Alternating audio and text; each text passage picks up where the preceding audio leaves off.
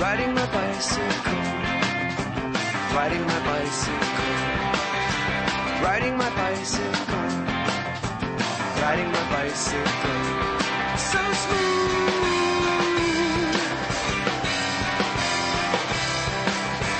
I wish that I could be bicycling on the sea. I'd have a paddle boat, my bicycle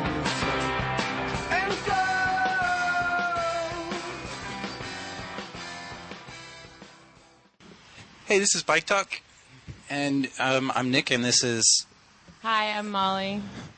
Maddie. And I'm Kristen. so we had a critical mass last night, and that's the big topic of today. That's the big theme of today. Yeah, and it sounds like we have a lot of kind of people coming in who are going to talk uh, with us about their experience um, both this month and last month. But uh, the monthly critical mass was last night, and a couple of us went on it. And uh, we were escorted by the police for a number of different reasons this this month, and I had a lot of fun. Yeah, it was just a really peaceful ride. A lot, you know, it was just well organized and there was just a lot of positive energy going on. Yeah, I saw, I saw, I got an email from LACBC talking about um, no corking and like behave yourselves, no corking. But what you were saying, what were you saying about the corking? Well, the, the, the cyclists weren't corking the intersections, um, but the the police were. Um, we had a bunch of um, police both on motorcycles. You want to say what corking is, real quick? Oh yeah. Uh, so basically, this the critical mass ride is a really large group ride that happens on a monthly basis, and it's not something that's unique to to Los Angeles. They happen all over the country, all over the world, and a, a key component to sort of like any large group ride when you have that many people is you're inevitably going to run into some some red lights, and so the idea is that you have um, sort of the, the riders in front are going to make sure that the cars stop um, so that all the riders can get through the intersection, and that process is called corking. And it's it's it's a safety thing. Yeah, I mean it's it's a safety thing, but it in order to keep the yeah the group together and so that it doesn't get all split, uh, split up into smaller fragmented groups. Um, the idea is to to have this corking, and uh, and basically.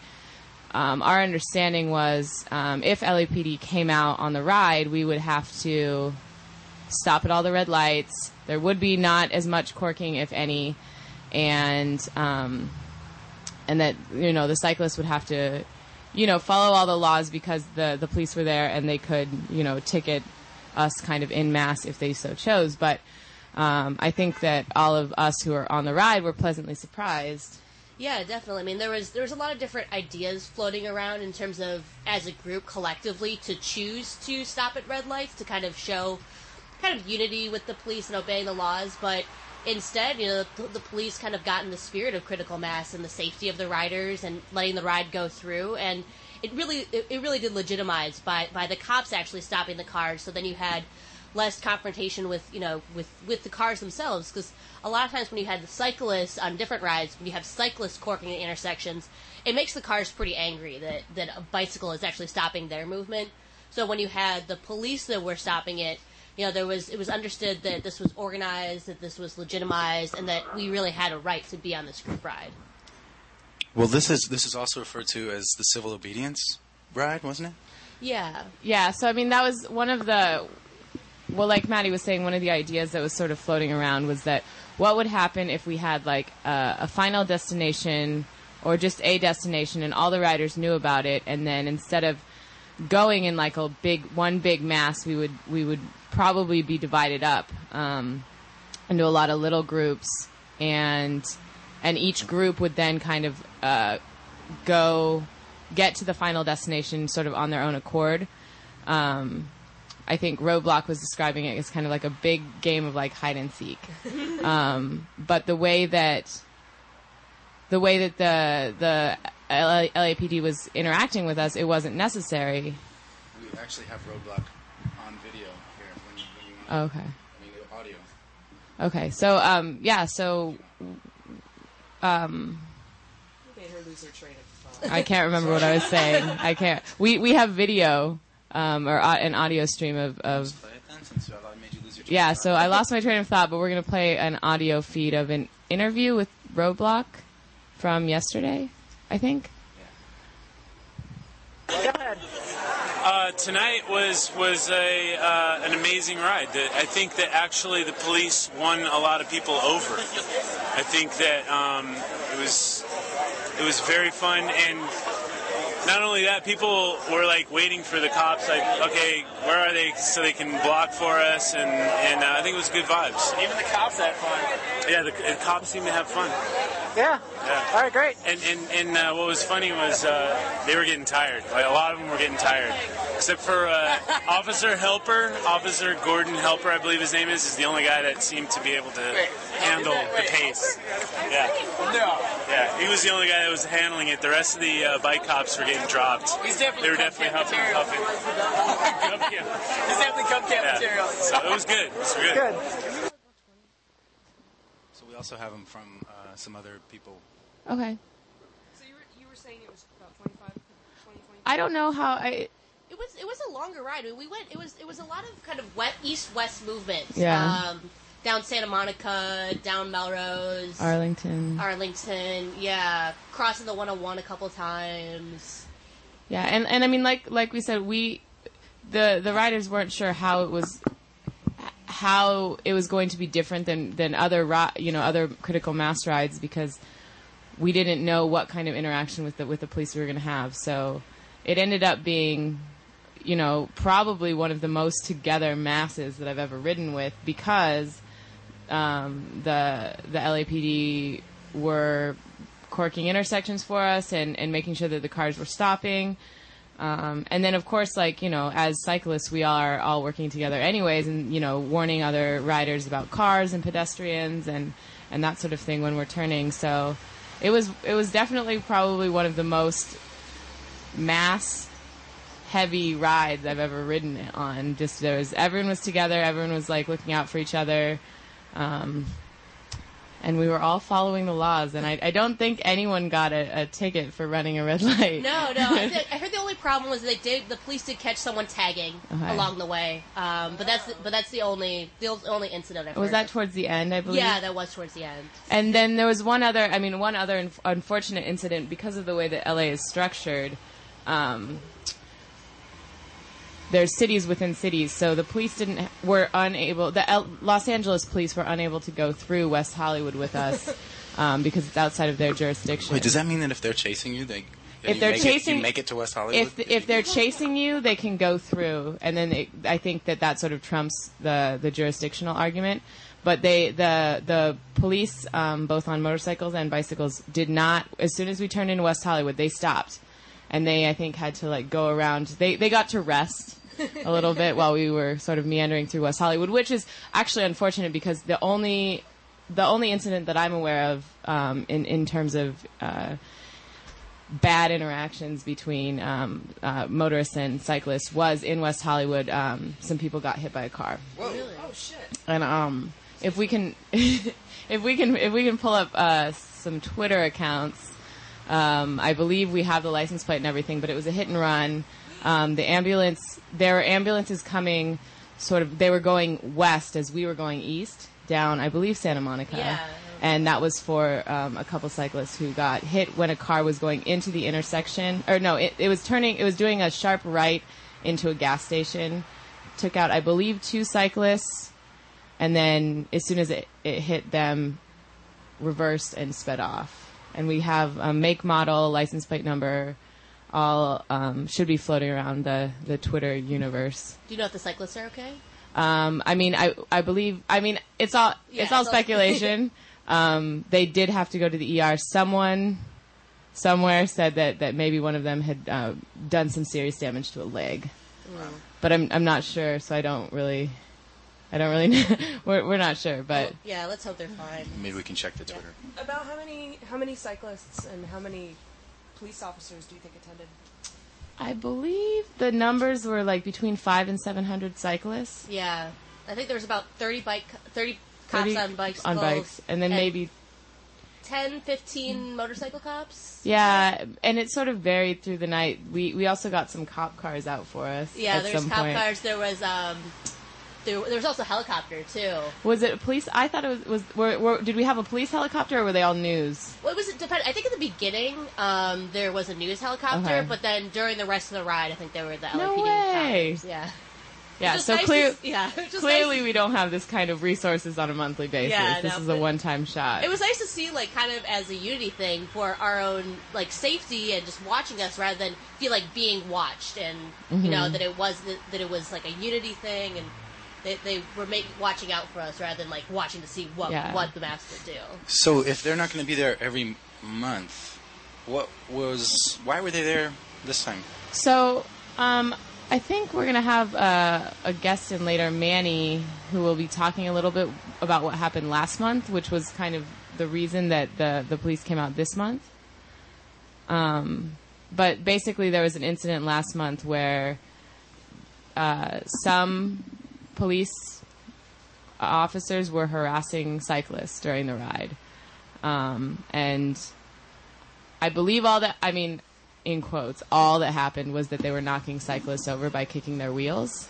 And there's and there's video that was Yeah. circulating around on the internet. Yeah, the video's out Yeah. there. Yeah. And the internet was taken by Manny, right? Yeah, so the video was taken by Manny, who will be in shortly. There's a link on the KPFK Bike Talk page Um, in one of the articles. yeah, so he basically was videotaping this w- with his iPhone, um, and the police, I don't know if it was one or, or, or many, but uh, they knocked him over and uh, simultaneously told him to, to stay down and get up, uh, put him in handcuffs, and smashed his iPhone with their feet. So, um, but those iPhones are hardy, so it survived, and, and the and the, the the video survived, and it went on to YouTube, and I mean, every, everyone saw it, and and from that is is a I believe a, a lawsuit against the LAPD, um, and that was the reason that I mean this was the fact that the the police came out this week or this month was a very very huge decision on their part to ride with us because of this incident that happened last month. Well, we're going to have uh, one of the commanders call in later, almost at 11. Um, and talk, talk about, about- why they decided to to Yeah. join in and what are they what they're going to do in the future. yeah, Cool. yeah. Because I mean it is it was it was really fun. I really I mean I really really had a good time all in all on the ride. Yeah, you just it's just the whole kind of I you know the rides can I think why they have kind of a bad rap is is is for a lot of different reasons, and one of it is that there's kind of a lot of bad behavior. You don't and there's kind of animosity between the cars and the cyclists, and it just doesn't necessarily always have a positive energy or you know a great positivity. And last night was a change. It really mm-hmm. was a change in the mm-hmm. critical mass and, and and the energy and the interactions and Not to say that excited. all the cars were happy No, no, not you know, but or the people were happy, but no, but you, you get the- get a lot of people actually positive. like yeah that, that are honking not not at the cyclists Mm-hmm. but kind of as a celebration of mm-hmm. seeing just like I heard that actually the ride went for a mile like there was the cyclists were spanned a mile down Western Avenue so Well, yeah, it's a, it's a, it's like a, it's a spectacle when when critical mass happens. People come out of their houses and they're waving. Oh, yeah. it's like an alien visitation. oh and Yeah. the, the kids the, happening. yeah exactly the, and the the kids on the on the on the side are so happy and they're like Mm-hmm. they were cheering and giving high fives and it, it was yeah it was really fun yay. well, at um, uh, I think at ten thirty or eleven, we're also going to have somebody from Portland call in, who's really Joe, Oh, from great. who's really instrumental in critical mass up there. And Chicken Lover just came in. I'm sure he'll have a bunch to say. We could play his interview and before he even speaks and hear what he has to good. say last night. You were there. I was there. Do you want to introduce the interview? We're going to have an interview with you, Ross, Joe, and Dan. Oh, shot it. Yeah. Should we play it? Yeah, play it, play it. Did you get the beginning yet? Did you somebody shoot the beginning of? Uh, no. I haven't. The ride last night. Morning, ladies. Good morning. For some reason, it's not playing. I can keep talking.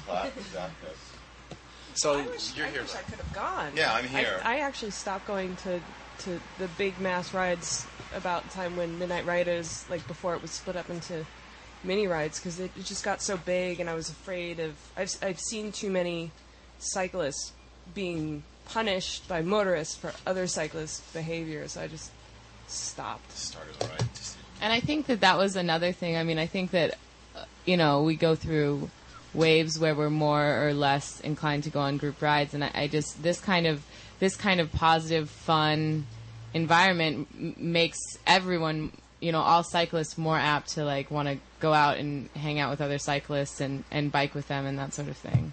Yeah, I talked to a lot of people that had done the same thing, that had just really stopped going on the critical mass rides because they just kind of got a lot out of control. And maybe it's the publicity between, you know, for last night's ride or the you know, the P- LAPD being there, but it was a great chance for people who hadn't been a long time to come out and kind of, hopefully, it, it's kind of a new a new phase of this, you know, and And I mean, we shouldn't we shouldn't downplay it. This was like this was something that was very very historic. This was an, a historic event for cyclists, but it's also a really important, you know, historical event um, about you know LAPD and, and cyclist relations. This was uh, this is not the kind of thing that happens on a regular basis. I'm sure, as we'll hear later on in the show.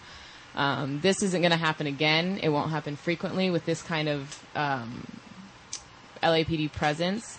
So this was a really important kind of time for for the cyclist, you know, movement, I guess, in Los Angeles to be renewed.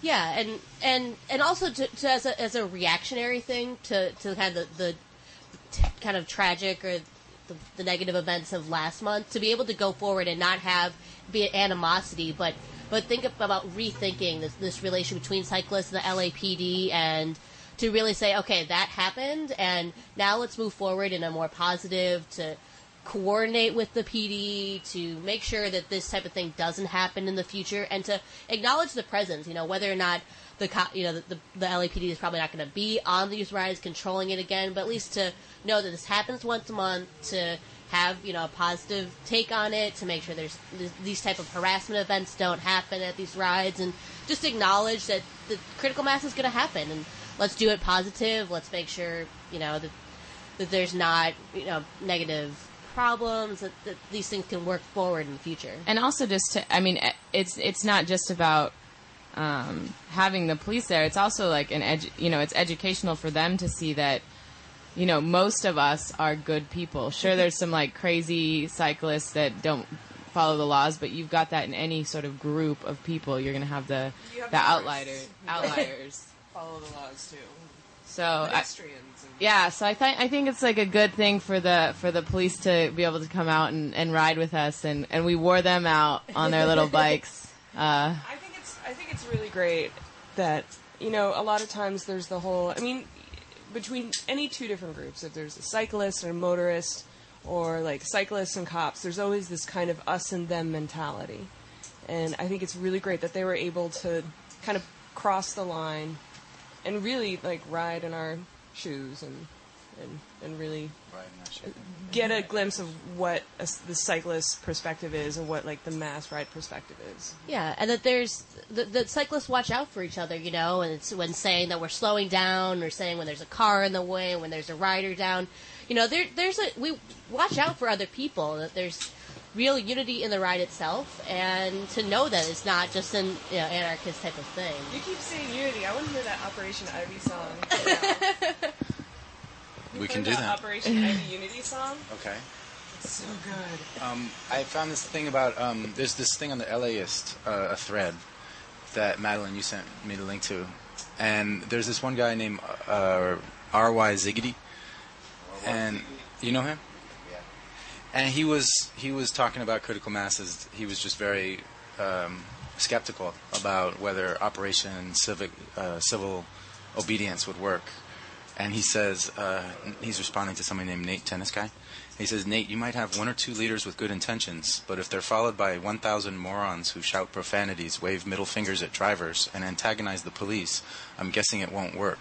Call me pessimistic, but let me know how it goes Saturday. I'll be busy doing other things, hopefully not stuck in traffic behind bored hipsters with their ill conceived social ideologies. Wow. Oh, that's nice.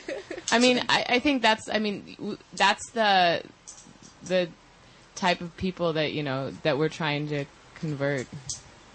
You know, they're gonna. They might be ten minutes late to their dinner or something, but you know, they'll explain why they were late, and they'll they'll say kind of like this the uh, spectacle of it all. You would never believe why I was late. it wasn't. It wasn't that I didn't leave on time or whatever. It was because there were 700 cyclists in the street. I mean, that it's create cre- the creating the awareness um, uh, of the fact that there are cyclists and that there's a lot of us, and that last night didn't even represent a large fraction of the cyclists that are in Los Angeles. You know. And I don't think that the reason we all went out last night was because we're bored hipsters. I could be wrong. I, I, could- I could be wrong. Someone could correct me on that. But I mean, I just think that that kind of response is. That was the- a biker, right? I Uh-huh. mean, you know this guy. Yeah, I'm. I'm. I really have heard a couple of things here. Chicken leather. Uh, oh, radio voice isn't on yet. Here, try. Anyway, um, I'm. I was totally amazed by two things. One, how much solidarity there was, not only between the community with, with the LAPD. We're going to play a clip. I have a clip. If your clip doesn't play, and two, um, I'm picking up on the fact that you said that uh, you stopped going on the rides because they just got out of hand. Uh, Black Woman Sidekick used to go on all these rides, and you said, "Oh, they just got too fast." It was like Wolfpack and stuff. And after a while, I would just say, "Well, we'll create our own ride," which is what bike riding is all about. After a while, if you do get bored or quote unquote the group uh, doesn't give you, you, you can start your own group. And I think that's what's so great about the the bike community. There's no kind of like we're not taking in 20 inch wheels tonight. We're not taking in the 20, you know, the 27 guys or the 700. It was really funny because there are some guys that are that are. It gets to be almost like obsessive behavior. They start talking about crank size, and what they're running on their gears, and all this. What stuff. gear and you're and you're listening to this, and I was talking to. Uh, to Sexy, he came out for the ride. Uh, he got away from um, uh, his uh, personal social life. That's what everybody forgets. It's like, well, some of us do have a life outside of biking or something. We have What? commitments. No way. yeah, it's true. And Not he me. he showed up, and what did we talk about of all things? We uh, I did an interview with him, literally talking about I had seen a. Um, somebody talk about war and, and ultimate kind of uh, goals for the peace, and, and, and this was after going to Farm Lab or Metabolic Studios, whatever it's called. And he was just mesmerized, not only that we were having the conversation, but everybody was kind of sticking around listening to it. And, and, and people were on the street doing a clip. And that was what was great, I think, because it, it sort of brought back how rides used to be. They would just sort of cork for you and just ride. That, Yeah, we that- didn't have to worry. I mean, yeah, the the Eddie Merck ride, we, we ride missed your bike, ride we missed bike, the police when we went through West or West Hollywood because they weren't taking care of the intersections. for I was I was actually fixing a bike about that time. Okay. Some kid, you know, 50 blo- blocks away, you know, gets a flat on his fixing, and he goes, well, "Do you got tools? Do you have a patch kit? You, you got it? No. How about a wrench? Uh, uh, should I be carrying that? You know?" And it's like you know he's gonna just like turn around and walk, or, or figure it out. So he said, "Oh, we'll fix your bike for you," which which is sometimes. That's that's how I used to gauge the rides. After after three or four fixes, uh, bikes you fix, you know, it's a ride. You go get dinner with somebody or whatever. So, anyway, um, We're gonna play a clip. yeah, we're going to play the beginning, which kind of illustrates what uh, Big Bike Dan was talking, and uh, I don't think it needs an introduction. You just hit play. Do you- oh, wait a minute, wait a minute. Do, do you want to ramp it up like a record? Yes, this is Kill Radio, and you're listening to, that's right, the beginning of Critical Mass. Big Bike Dan. If you're from Orange County, raise your hand. I know where Orange County is. You're from the what? New technology. If you're from Well, thank you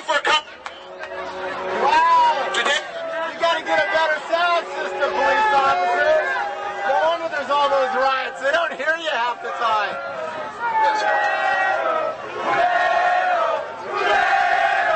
Today's a special night, you guys, for riding. We got the Los Angeles Police Department to ride with us. And before you boo them, before you boo them, they're not here to intimidate anybody here. They want to learn what critical mass is about, and it's about Los Angeles residents who are concerned with our air quality and the future of Los Angeles. People taking up their bicycles and showing that there's a different different alternative of life. Of life. So, at this time, I'd like to introduce you Captain Blake from the Los Angeles Police Department, who wants to share some words with you. No, don't boom yet. Let him talk. Let him talk. That's all right. It's all right. I've been booed before.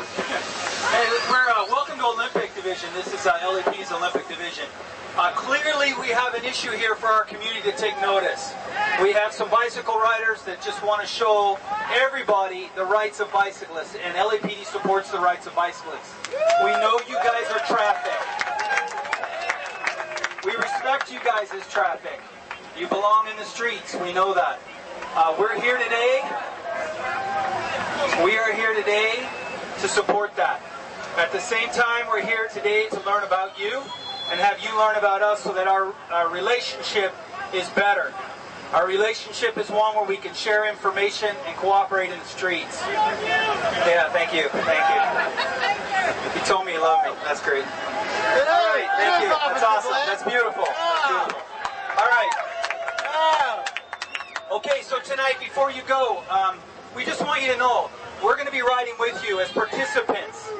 And at times, no, no, no.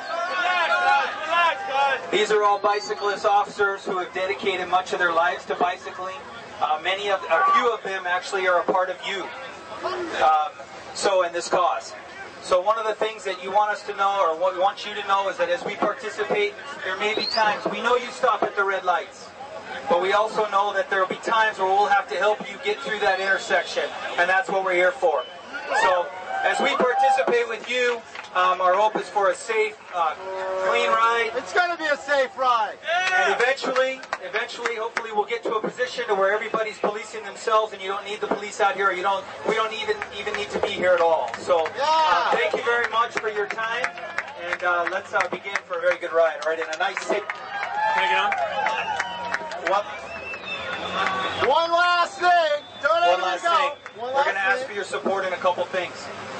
When we come up here to stop traffic, if it's necessary to keep everybody safe, then we need you guys to be careful on those outsides of each edge so we can come up and, and block a road if we need to. So kind of stay away from the edges and give us that lane, and that'll be very helpful as you stay to the right.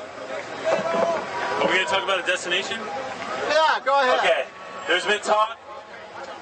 There's been talk about a destination for tonight in case we get split up. So I think that at that point we were all a little skeptical about what was going on. Um, it was definitely, I mean, the the meeting point we were we were skeptical, and I think that it was it was a very somber tone. It was very different than than you know previous meetups um, at at Wilshire and Western. There's no like drinking or imbibing. or Uh, there was there was no drinking, very little drinking, very little smoking, very somber because we weren't sure what we were in for. At, at that point when the the police were were talking about you know if they needed to cork an intersection they might do it or or that we had to follow the laws. They were handing out these yellow flyers that basically said greetings you have to follow all the rules and all the laws, and if you don't, we can arrest you. Um, there was a list of maybe 10, 15 bullet points of reminding cyclists of, of what our obligations are. Um, but as soon as the ride started, it was totally fun. It was it was different. It was very different than kind of the mood that could have been set uh, at the at the start. um, because once we started rolling, it was just like we didn't have to stop. No, I mean you came up to an intersection and the the you know the motorcycle police were were stopping the traffic and they had corked on both sides and you just got to go roll right through and it was it was really surreal. It really was. You're like, wait a minute, is this is this really happening? Are, are they really doing this for us? Yeah, and it, it was also just kind of interesting because it was the only time I've been able to say something outright to the police without worrying that I would get in trouble.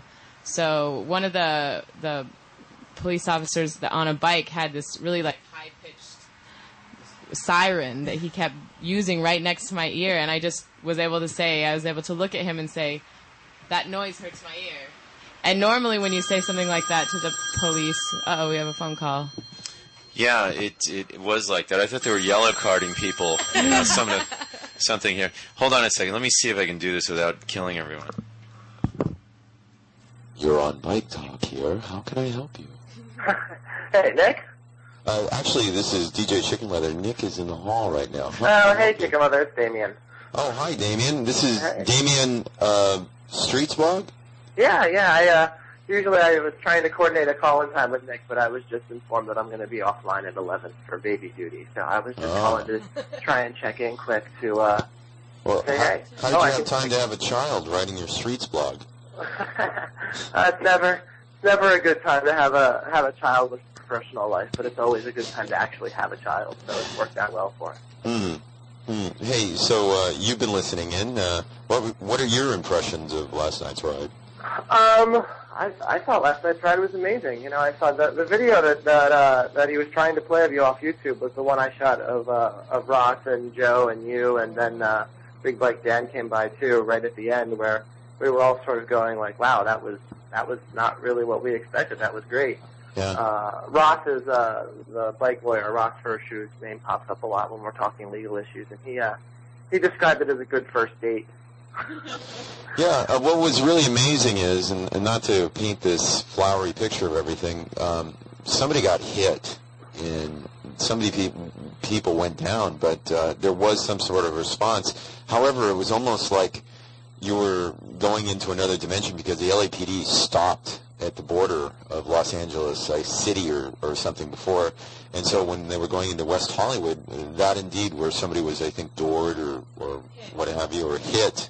Yeah, it was a hit and run. It was a gray Yaris, and uh, I know uh, I've actually seen pictures of the license plate. So out in the Twitterverse, uh, they've uh, they've got it going pretty well, and I know that the uh, the that stuff was emailed to the LAPD guys that were with us last night, and I assume that they passed it on. So Yeah, I in fact um, on the ride towards the end, I was watching you guys. Somebody had their iPhone, was twittering back and forth, getting the pictures and telling everybody, you know, post this or do this. And Ross was there, relating the information about this almost in real time. And he says, "Well, this happened about 9:45, so I guess they were either posting it on on what is it, BikeNet or something. So it it, it got."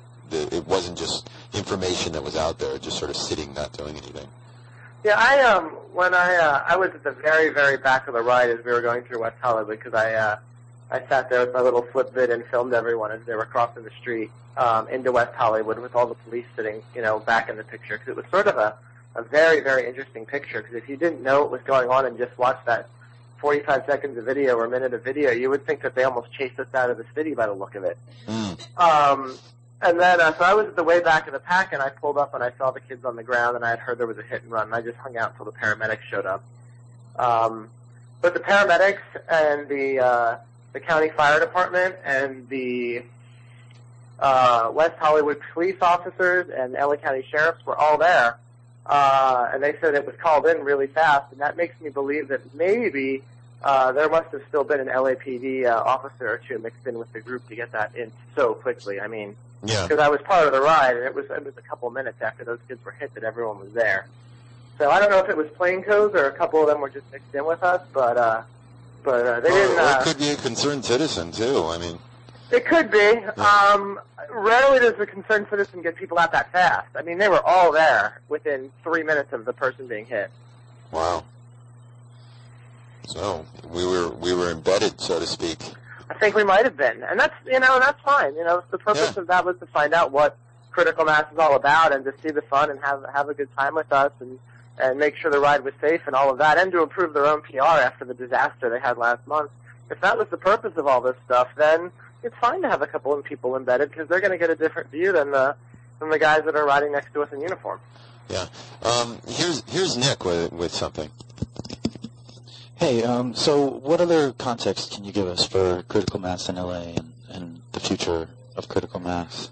Well, I was actually because I, I mentioned that I got separated from the group when I when I stayed back with those two kids that were hit and their friends. Um, I uh, uh, I'm not a strong enough rider to zoom up and catch up with everyone, so I was just sort of cruising down Santa Monica Boulevard and uh, right at the city border again on the other side of La Brea, all the bike cops were waiting for us to, to sort of critical mass to catch up, and I had met a couple of them beforehand, so I was just sort of sitting there chatting with them and. Uh, I don't think we're going to see what we saw last night with a helicopter and um, a fleet of motorcycle cops and squad cars and plainclothes uh, officers and cars and that that four wheel RV-ish thing with the video cameras. I don't think we're going to see that, but I think that they, I think there's going to be a commitment from them because not only did they see that for the most part riders are cool, they were having a great time. There was a guy, uh, the same officer that rode the tall bike uh, to sort of break the ice back at Wilshire Western was telling me as we were going up Fairfax. He said, "This is great. I could do this every week."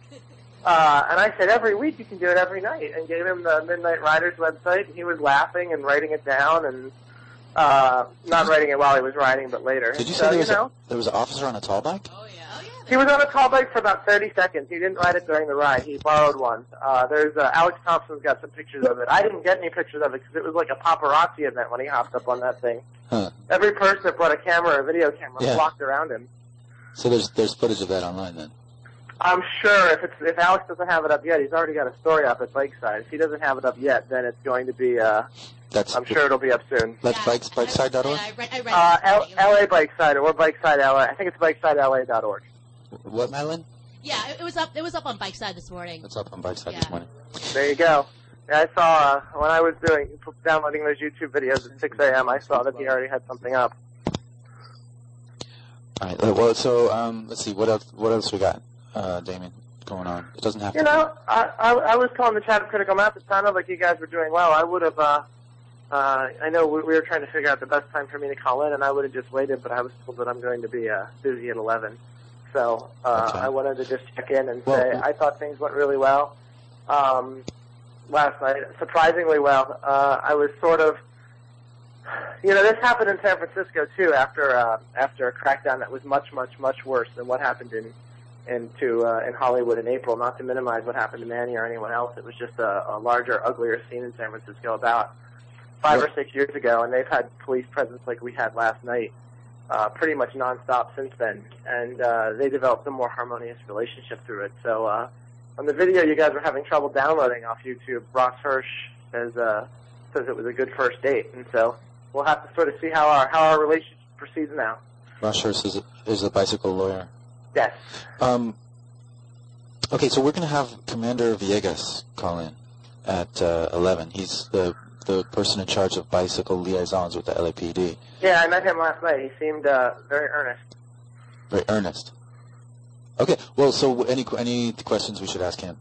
I think the the question is is uh, you know if last night was their fact finding missi- mission to see what we were all about is to find out what they think we're all about. Okay. Uh, I've heard, I've always heard that the the police have sort of very negative opinions of Midnight Riders and Critical Mass, and it could be that as a whole they still do. But as I said last night, they were. Uh, uh, I mean, it was sort of like having your uh, your parents show up to the to the to the graduation party, but at the same time they were pretty chill and they were pretty cool and they did not seem like they had a bad impression of us or Critical Mass or Midnight Riders or anything like that. They seemed like um, they were there to make sure people didn't get hurt and to have a good time. And I said earlier, and I think to uh, to sort of put a happy face on the incident that happened last month.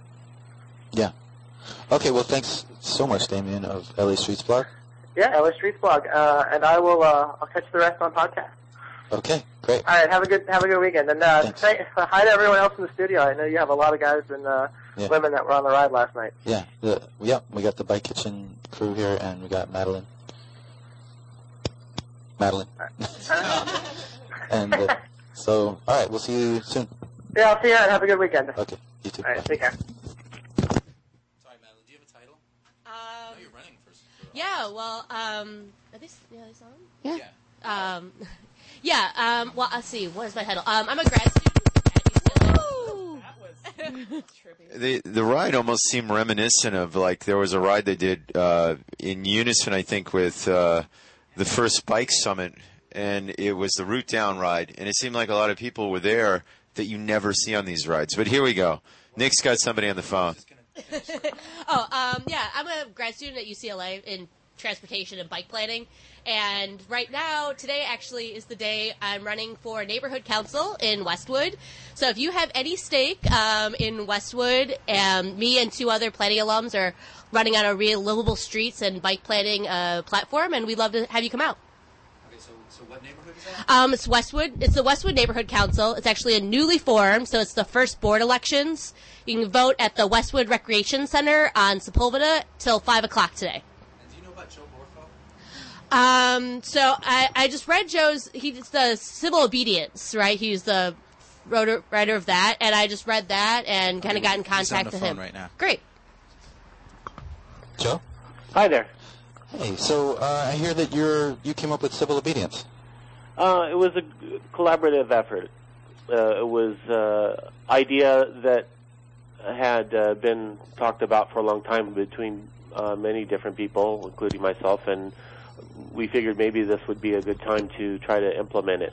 Um, and I was invited to the uh, meeting uh, with the uh, police on Thursday uh, because of it, and uh, I was able to establish uh, what we were intending to do. And uh, even though uh, it's in, it it didn't really uh, need to, uh, it really didn't function because we were the the police had uh, effectively blocked every intersection.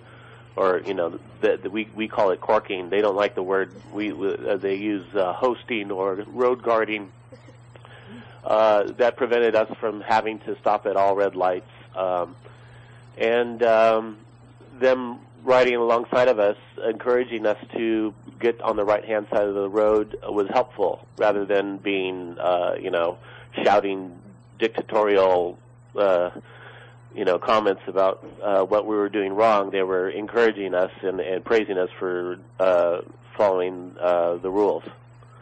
So I think uh, it, the, the my intention for the project Civil Obedience was uh, to encourage people who are going to go on critical mass to try to uh, um, create a positive kind of uh, uh, attitude um, towards uh, the police presence rather than a hostile one.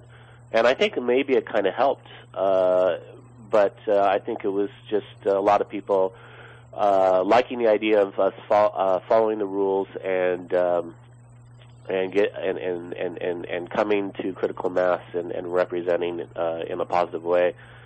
So uh, I think it, in that aspect it was successful, but uh, it, it actually you know we, we, we weren't needing to uh, stop at red lights because we were being assisted by the police. Hi, Joe. This Hi is- there. This is Molly. Um, Hi. So, do you think in the in the future this is kind of like an idea that you guys will sort of propagate for other rides where we don't have police assistance? Because I mean, I think that we we didn't know what we were how it was going to turn out last night, and it ended up, like you said, we didn't really need to stop at every red light. Um, but do you think that moving forward, the kind of critical masses that are going to happen in the next couple months, do you think that this is an idea that should be kind of reconsidered in the future? Well, to be honest with you, I, I'm a great fan of critical mass for what it's done for the cycling community and for uh, infrastructure in many cities. Um, however, critical mass is not as flexible as we think it can be. I mean, it can be. It just it takes a lot of effort and and and uh, continual, uh, you know, implementation of this idea of let's follow the rules and represent traffic. You know, because we are traffic. Uh, however, there's uh, a lot of people who use this as a way to get away with doing whatever they want, and uh, it's hard to control that. I mean, we can. What the police are basically asking us to do is to develop a community, uh, kind of like self-policing. Uh, get get people who have you know their head on straight and show up to the rides and and kind of uh, self-police, kind of say, hey guys, that's not cool. You know, stay on the on this side of the road, or um, uh, we don't have to do the circle of death. It's not going to make anybody happy. You know, and I'm glad we didn't do the circle of death because that's what we were asked to try not to encourage at all, and it didn't happen. So. Uh, things uh, went well in that aspect. But um, back to your question, uh, the critical mass is going to uh, continue to evolve. Uh, social group group rides are going to continue to happen. Uh, what we can do is to continually uh, remind people to focus on uh, the positive aspects of group rides, and um, we can do that just by uh, talking about it more and, and, and when we come on rides, trying to trying to be more of a you know a, an example for others. It's it's uh, there are people like uh, Joseph. Uh, I, I don't know his last name. The the, the Ubre, Ubre, the guy who runs Bicycle Kitchen, uh, Oven, Bike Oven. He's um, he's a good example of how to uh, lead group rides. Uh, he, he he knows he's been doing it long enough so he can uh, get it paced well and and and and then of course you've got people who are doing group rides that have never done it before and uh, they need help. That they need they have to learn. Then that goes the same for people who start riding. They don't know all the rules uh, all the time, and they need help learning. So it's this constant um, circle of re-education um, to people on the street who are riding their bikes uh, for the first time, or uh, you know that it, it's just it's a constant uh, training uh, for uh, for group rides in LA. And the, thing about, uh, if you don't mind me saying real quick, um, is I think uh, we need to try to somehow come up with an idea that uh, rather than making it a parade, uh, running through not uh, you know corking every red light and um, uh, and, and critical mass is good in that sense, and it's going to, to, to, to remain. But we need to try to get more people to want to ride individually as commuters, and and I guess that uh, critical mass helps in that aspect. But it also can be a way to train people how to do it, you know. And so if we're not only representing uh, uh, how we are uh, we belong on the streets uh, in a safe way. We, we, we should also be uh, working together to uh, train each other in the community how to ride safely and without being too nerdy about it or boring. You know, we can make it fun. Uh, that, that that's the that's the the main point of to me uh, is uh, this can be a fun uh, process as well as uh, uh, effective. Yeah, I mean, I, I agree with you, and I think that one of the kind of exciting things about last night um, was I, I had a couple friends who had not come out with for a group ride before, and they were just talking about how safe they felt um, riding in a big group of people. Because if you're used to riding just by yourself as a commuter, um, there's certain things, like you said, that you just you don't know how to commute, you know, in the safest way possible. But if you get a big group of people and you can sort of see um, and I, I think the community can can really help in that way. I, I you know the it doesn't have to be the police uh, riding with us all the time. I don't think they can afford doing that with us all the time. Um, uh, Chicago Critical Mass has the police force there at the beginning of the ride, uh, establishing a good vibe with the because they start in the middle of the downtown, and the Critical Mass ends up riding north or south, and uh, by the time they exit the the busy traffic areas of the the city, they they disperse and and the ride continues on its way, and it it really helps uh, the ride, I think, and, uh, show that you know it's being respected by the authorities and uh, that they're helping protect the cyclists. So if they can do that in LA more, that'd be great. But they can't do that for every ride. But um, I think I think this need there needs to be a bigger like uh, movement of solidarity for all group rides. You know, we've got the LA Wheelmen, we've got Midnight Riders, we've got uh, many different groups uh, that sort of know what's going on with each other, but there's there's a lot of separation, and if there's some way to integrate everybody to work with each other better, I think um, it can be stronger because our goal is to um, get more people to ride bikes in the streets of LA regularly and uh, and safely. So I think if that's our goal, then we should try to somehow um, stay unified. And I think critical mass is a good way to do that. But a lot of people have their negative uh, connotations to critical mass, and there's not, that doesn't mean we can't try to change those connotations to a more positive one. And, and, and, and last night was a good example of how we can do that. Yeah. Well, Is, so I'm, I'm I'm hoping I can give you anything else. Uh, did you have any other questions um, about Project Civil Obe- Obedience or anything? well, actually, we have something really important to ask you about. Um, what was the deal with the fish costume? Um, I don't know. I uh, I've always wanted to. You know, I like making costumes. Um, I think I like hearing people, s- will, you know, laugh and, and smile that are not just on the ride. The people that because there are we've got a we've got an audience every group ride. We've got a lot of people cheering us on or or just staring, watching. And when when you showing that you know you can make it fun or or uh, uh, it's it's it's pleasing and entertaining to them. They they kind of remember that, and and it kind of uh, it moves uh, their opinion of the the ride in a positive direction. So I think more people should be you know trying to be silly and and showing that uh, you know we're not. Uh, uh, I mean, we are demonstrating our right. That's the that's a given. You know, when you're riding your bike on the street, you know, you are demonstrating your right to ride a ride. But it doesn't mean you can't have a good time at the same time and and uh, and and be silly and and uh, um, make people smile. You know, so that's that's my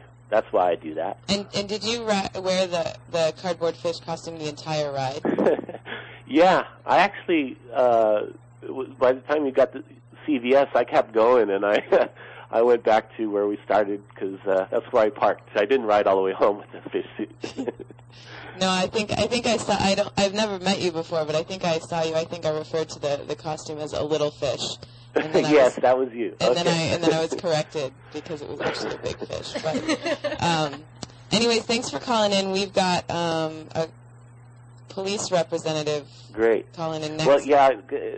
On that note, can I also say I, I think um, this is yesterday was a good uh, symbol of uh, the future of our relationship with the LAPD. I think this needs to continue. Yeah, I agree. I agree completely. So, uh, all right. Uh, Thanks for having me on. Yeah, thanks for calling in. Right.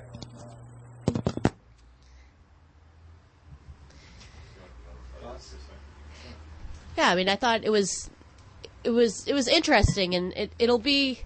Um, when he's talking about having more riders come out, I, I'd like to see more kind of strengthening of the LA County Bicycle Coalition because I think in other cities they have a lot more members, and LA has a, so many people. It's kind of mind blowing, personally, why the County Bicycle Coalition doesn't have more members. And they offer a cyclist education course about how to ride your bike safely on the street. And you know, if we can get more of a presence and more people knowing about that, I think that's a really great opportunity to teach people how to ride safely, how that this is a very viable option to commuting in Los Angeles. And there's a lot of stuff going on that hopefully is kind of it, you know, as an optimist, is starting to change the car culture of LA. And if, if the Bicycle Coalition can become a real forefront of that, and people know how to ride it safely, and that it's not just scary, and that you don't have to drive everywhere, it's really great. I mean, there's nothing more kind of invigorating as if you're riding down a bike lane and all you can see is just traffic. You're like, oh, looks like the bike lane's clear. Um, and it's just great, you know, and if you have confidence in doing that, if you want to ride your bike more. And as someone who's you know really been a commuter my whole life on on bike, it's something that I feel comfortable with. But I'd like to see more people be able to feel comfortable riding in the streets. Absolutely.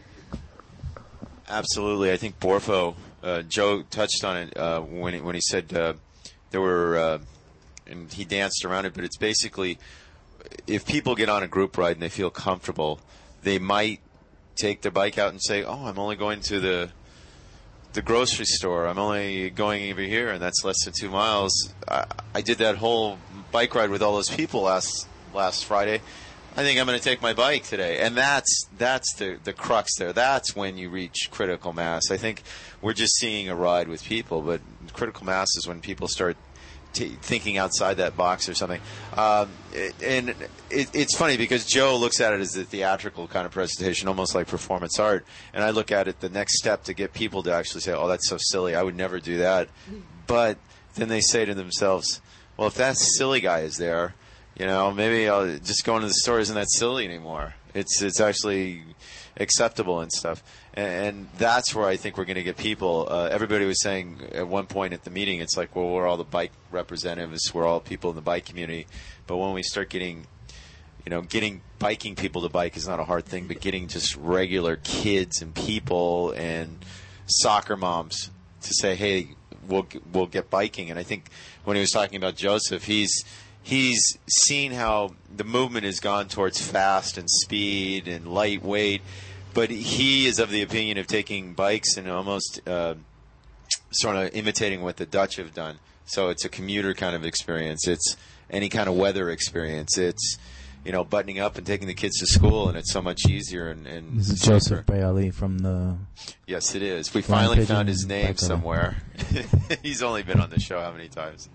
But uh, yeah, he uh, he is sort of propagating the fact that uh, it once you get past your speed phase, you get into like okay, transportation and almost like uh, it's it's not fast bikes, it's not track bikes, it's now touring bikes. It's now bikes with baskets. Dare I say, Damien was, was like the first time I saw him with a basket. I said, "That's really cool." And he says, "You're the only guy that said that." And I said, "If you really realize it."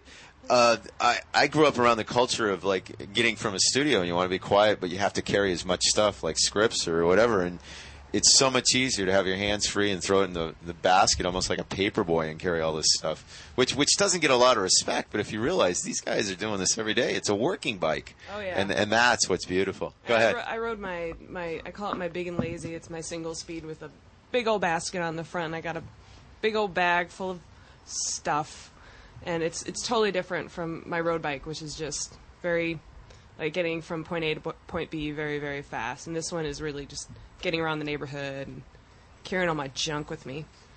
But um, I I- think it's hot when a man has a big old basket. oh, okay. That's hot. I'm a big basket fan. That's a practical thing too. I mean, it's, uh, that's a lot. There's a lot of reasons why people say, "Oh, I can't take my bike there." You know, "Oh, I'm carrying stuff." "Oh, I, I'm going to the grocery store. I'll have bags." And it's like, no, if you have, yeah, it's, it's you can put a basket on. You can you can get them. You can get them secure. You can carry a a lot of stuff. panniers. Yeah, exactly. There's a lot of options, and just in terms of equipment and.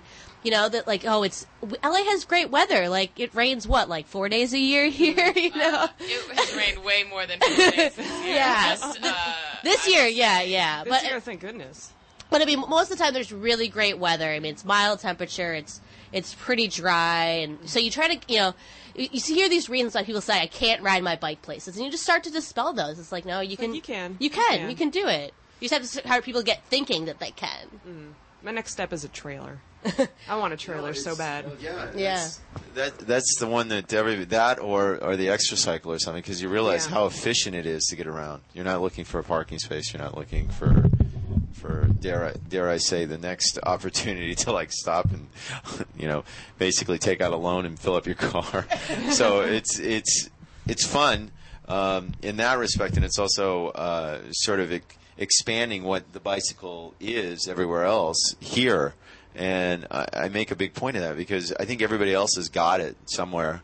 Um, Oh God, those cargo bikes. Oh, that you, they're really like, great. Big bucket in front of you that you put the kid in. Yeah, the I think the the stuff. Nilo or Niso or something. He's he I you know you can go see these at the Flying Pigeon LA. They they do all these things, but uh, it, that's not just the the size of it. There was also and, and I, I mentioned this last week about uh, we're we're still trying to get before Nick goes on his uh, quote unquote paid vacation. It's not really. He's he's going to be going out with the kids from Santee High Elementary School on a, I think it's a debate tour. And one of the places he's going is the Netherlands. And we got to get this guy on t- that did uh, the film Writing with the Dutch, Oh, very which is all about how he's seeing uh, innovations that are that we take for well they take. I mean, we always assume that Copenhagen is it just happened one day and it didn't. It was just like Los Angeles today, and it and it took not two years, not three years, but it took like 20, 30 years. But yet, when they got to there, it was a quality of life kind of issue. And he's seeing the same movement in just the last two or three years in Long Beach, of all places. Which, in case you don't know, Los Angeles, Long Beach is only a bus token, what, a train token away? Yeah, take the blue line Anyway, right down that- there. Or you ride the river path. Oh, Yeah. absolutely. Lot of Compton great Creek. outfits. I've Great done it a ride. couple times. Bike Talk LA. Hi, this is uh, Commander George Villegas from LAPD, Hello. and I was, uh, I guess I'm going to be on with Nick. You are you are on the, the air with Molly.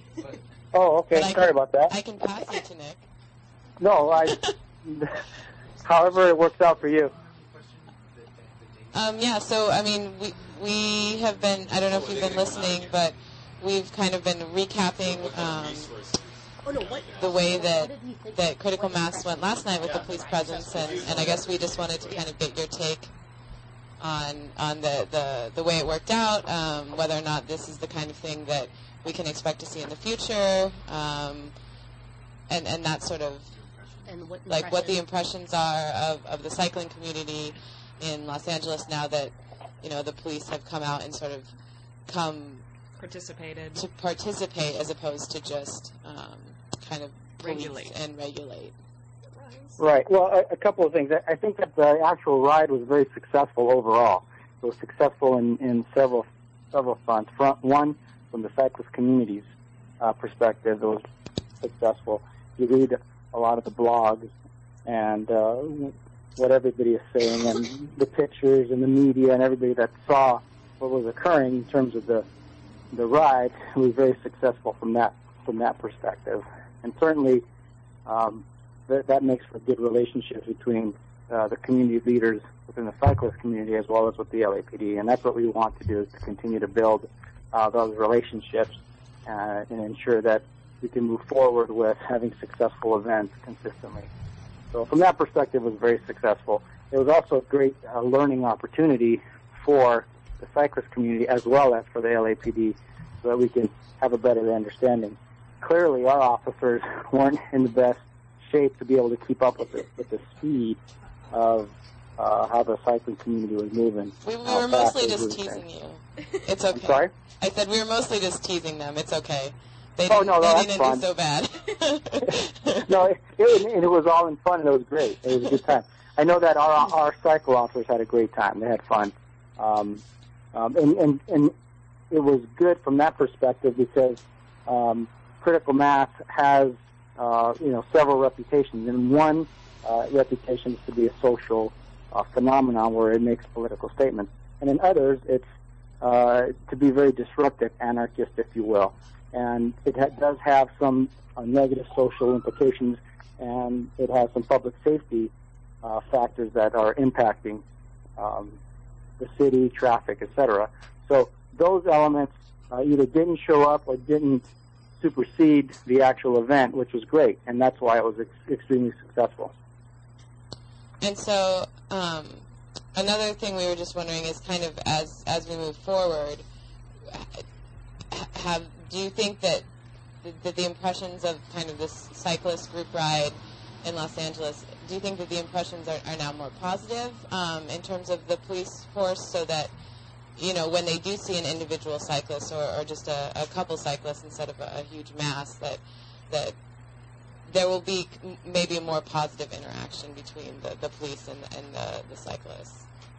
Well, there should there should always be a positive interaction, and certainly we're working to ensure that our officers have the training and the awareness of all the laws that are related to you know uh, the vehicle code that Im- that impact uh, the cyclist community. So yes, this does help to a, a great extent, and I think that the ongoing meetings and the, the monthly meetings that we have with the task force, uh, as well as some of the work we've done to provide the training um, that we have done and some of the memos, official memos that we've sent out, have also helped us uh, a great deal as well. And and you, can you just let us know and all the listeners what the task force is, like who's on that and, and what its purpose is?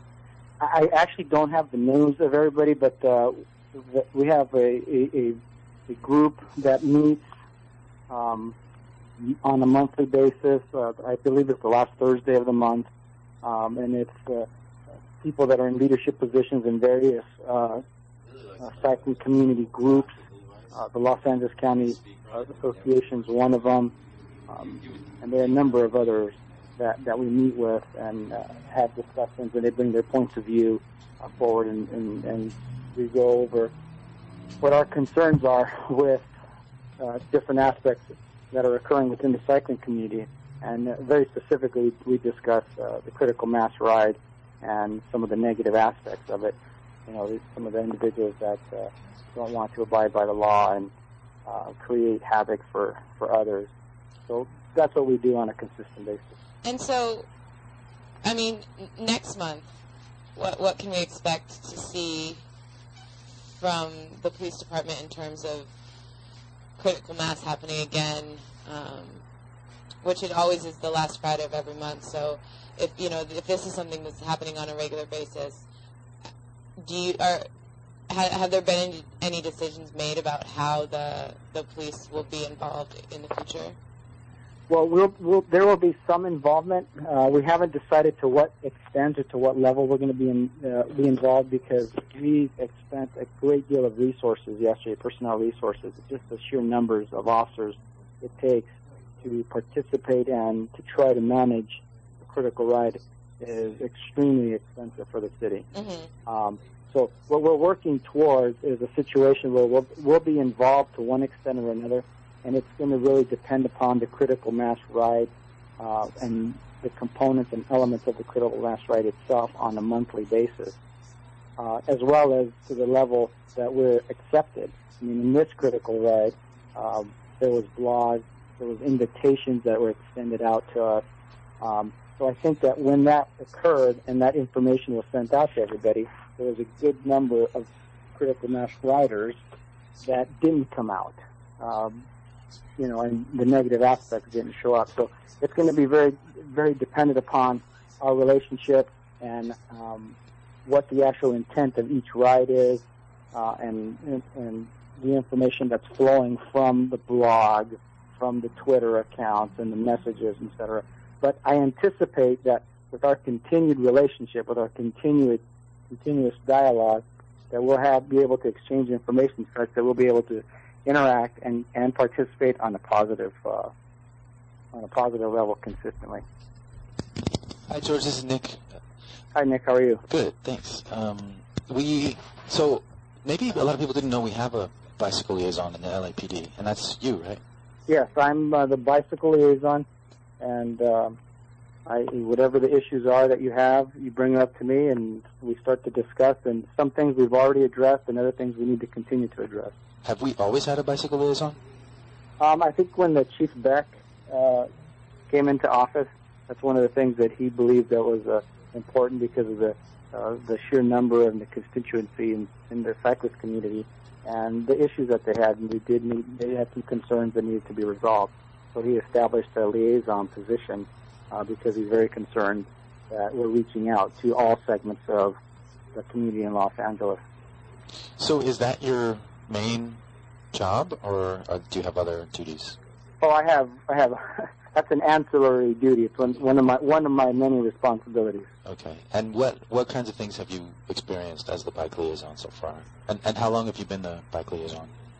Well, I started in the position in March, and I've been transitioning into it uh, full time um, in in June, uh, the beginning of this month. But what I've experienced is that we have uh, a, a difference in terms of the awareness levels of what law enforcement does uh, from the cycling community, and then we have a difference of awareness of what the cycling community's concerns and issues are. And it's identifying each one of those issues and bringing them together, and then having these discussions and trying to resolve uh, issues and concerns. So who who are your contacts in the cycling community? Who, where do you who, where do you get your all your data? Well, when you say, well, first of all, you have the, the internet, the blogs. We have um, we meet with the mayor's the, mayor, the mayor's office. The city has a um, a, uh, a committee, a city committee. LABAC. Yeah, the BAC, and from there is where we extend out the invitation to uh, various people within the cycling community, and people just started showing up, and it started to grow, and then they they interact and and uh, have relationships with others. So sometimes we'll have a, we have a core group of people that continue to show up, and then we have others that come and come and go depending upon what the issues are that are being discussed. And what are the big issues that are that are being talked about? Well, one of them is this uh, a bike plan, uh, as it's called, and uh, the cycling community is pushing uh, to have a bike plan in the city. Uh, they believe that the in- the infrastructure in the city is not supportive of cyclists. Um, and if you know that we really are to be a city that goes green, like we say we want to be a city that goes green, then we need to build the infrastructure for that. Uh, so, and then all those issues that go along with that that premise. So, I know there's a the city has a bike plan that's in draft form that is uh, uh, being looked at and implemented in the future, uh, and that's one of the issues that the cycling community has that to, to have an impact upon that plan, and as well as law enforcement having uh, an influence on uh, the development and, and eventually the implementation of a bike plan. Um, and and why were you picked uh, for the job? Is it because you're a cyclist? Uh, it wasn't because I'm a cyclist, though I am a cyclist, uh, but I'm a weekend cyclist. I'm not a, an everyday cyclist. I live far from the city. But uh, uh, it just goes with the position that I have. Well, uh, Chicken Leather. I don't know if you know Chicken Leather, but uh, he's here in the studio and he has uh, a question he'd like to ask you about last night's ride. Sure. Okay. here- I was just curious, and this is more of a, of a maybe an infrastructure technical question. You, you guys brought out uh, a little electric vehicle with a, a speaker on it, and everybody here is laughing in the thing, and it's not like that. But you were you were just engaging us, and the officer talks for a little bit, but then when somebody else got on it, it was almost like it was impossible. And we know it wasn't a technical thing, but we're just wondering, is is this some of the reason that when you guys have given instructions at other events or something, there's been like a breakdown in communication? We're just wondering what what's the history behind this vehicle? Why couldn't you just, and this is just me, hook a sound system up to a bicycle or something and just do it that way? And uh, you can feel free to comment anytime. I don't know uh, how we would go about hooking up a sound system onto a bicycle and having it work. It's uh, much easier for us to use this uh, the, this Mhm. vehicle that you're, that you're referencing.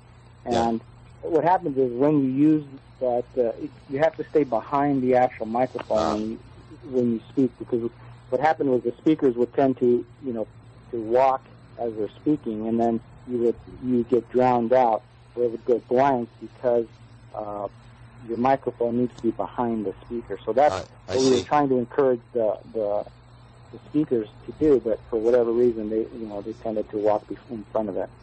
So, so I'm curious, just from a from a citizen's point of view, was there a? I mean, financially, is it easy to do this, or it just seemed like there was a lot of like police and and stuff. I'm just wondering, is this something that it's like, okay, this is it. This is a one-time thing. You're never going to see something like this again, or something. I, I know that in the future we're supposed to have ciclovias and and things of that sort. Um, is it is it something that's cost prohibitive, or is it just the manpower it, it, coming out? it is absolutely cost prohibitive to do this on a consistent basis the way we did it last night. That uh, we don't have the personnel resources to commit to um, rides of this nature um, on a consistent basis. Uh, so what part of what we did last night was to evaluate how the ride goes. Uh, you know, trying to identify the dynamics of the ride and what the impacts are of the ride, so that we can try and gauge what our our deployment levels would be for future rides. I see. And, that, and the reason why, and one of the com- conversation pieces was the video that we had.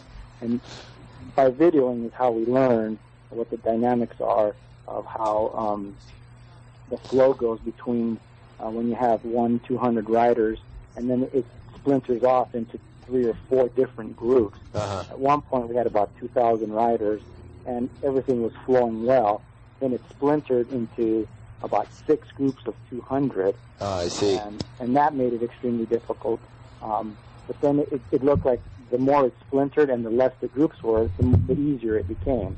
So we're I'm trying sure- to gauge yeah. what, the, what, what the effectiveness of, of our, you know, deployment would be uh, in terms of uh, participating in the ride. So you, you didn't go on the ride. I know you have a busy schedule, but is there any chance we're we're going to see you out and enjoy this? I know that some of your offers came out, and this is the first time they said this is so enjoyable. This is really great. I think they understood that it wasn't about racing or anything. It was just about engaging community and getting on a bike and remembering how it was when you were 10 years old and took the training wheels off or something. Right. Yeah, I was there last night. I was there at the beginning, at the end. But you're right. I did not ride. Um, there could be a time where I, where I do ride, though. It just depends on uh, the nature of, of the ride and what the, the purpose is, and just different factors like that. I don't know if you were listening early on, but one of the one of the officers said uh, this is this is really great. He uh, he liked it. They were engaged, and he didn't do anything. Do, do you have a, a question here for the, for? Who do you got? It's it's the police officer that was there. Uh, Who? The, the uh, LA bicycle. Villegas. Yeah, uh, Steven's here in the thing, and he was going to ask you a question. Here, Stephen you- Box. Hey, Stephen Box, how you doing? I'm doing well. How are you? Good, good. Hey, uh, thanks for an epic ride last night.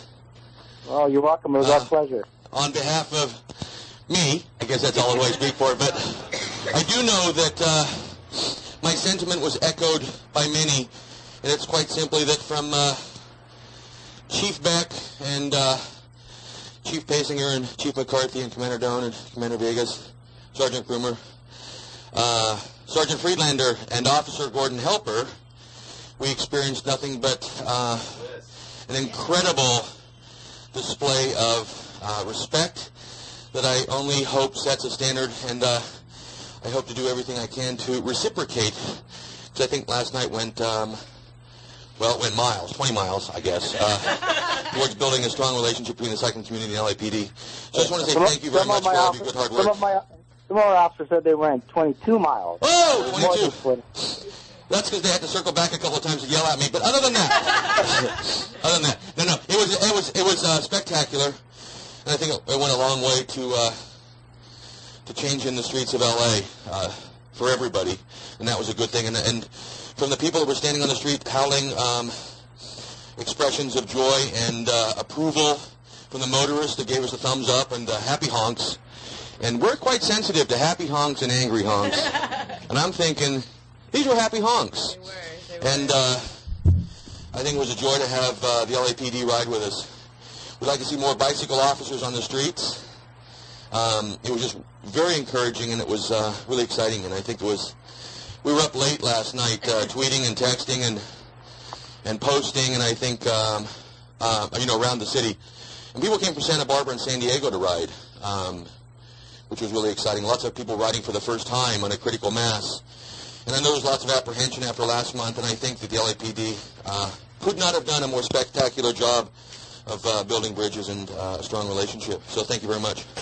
Well, it's our pleasure, and I, and I hope that we continue to work with, uh, as issues come up, that we continue to resolve them, and that we work towards having uh, an ability so that, that the LAPD can participate in these rides. Uh, sometimes we'll have more or less officers, to the degree that the critical mass ride, the cyclists themselves can self-police and self-govern their ride so that it doesn't impact uh, the community in a negative way. That's what we're looking forward to. Excellent.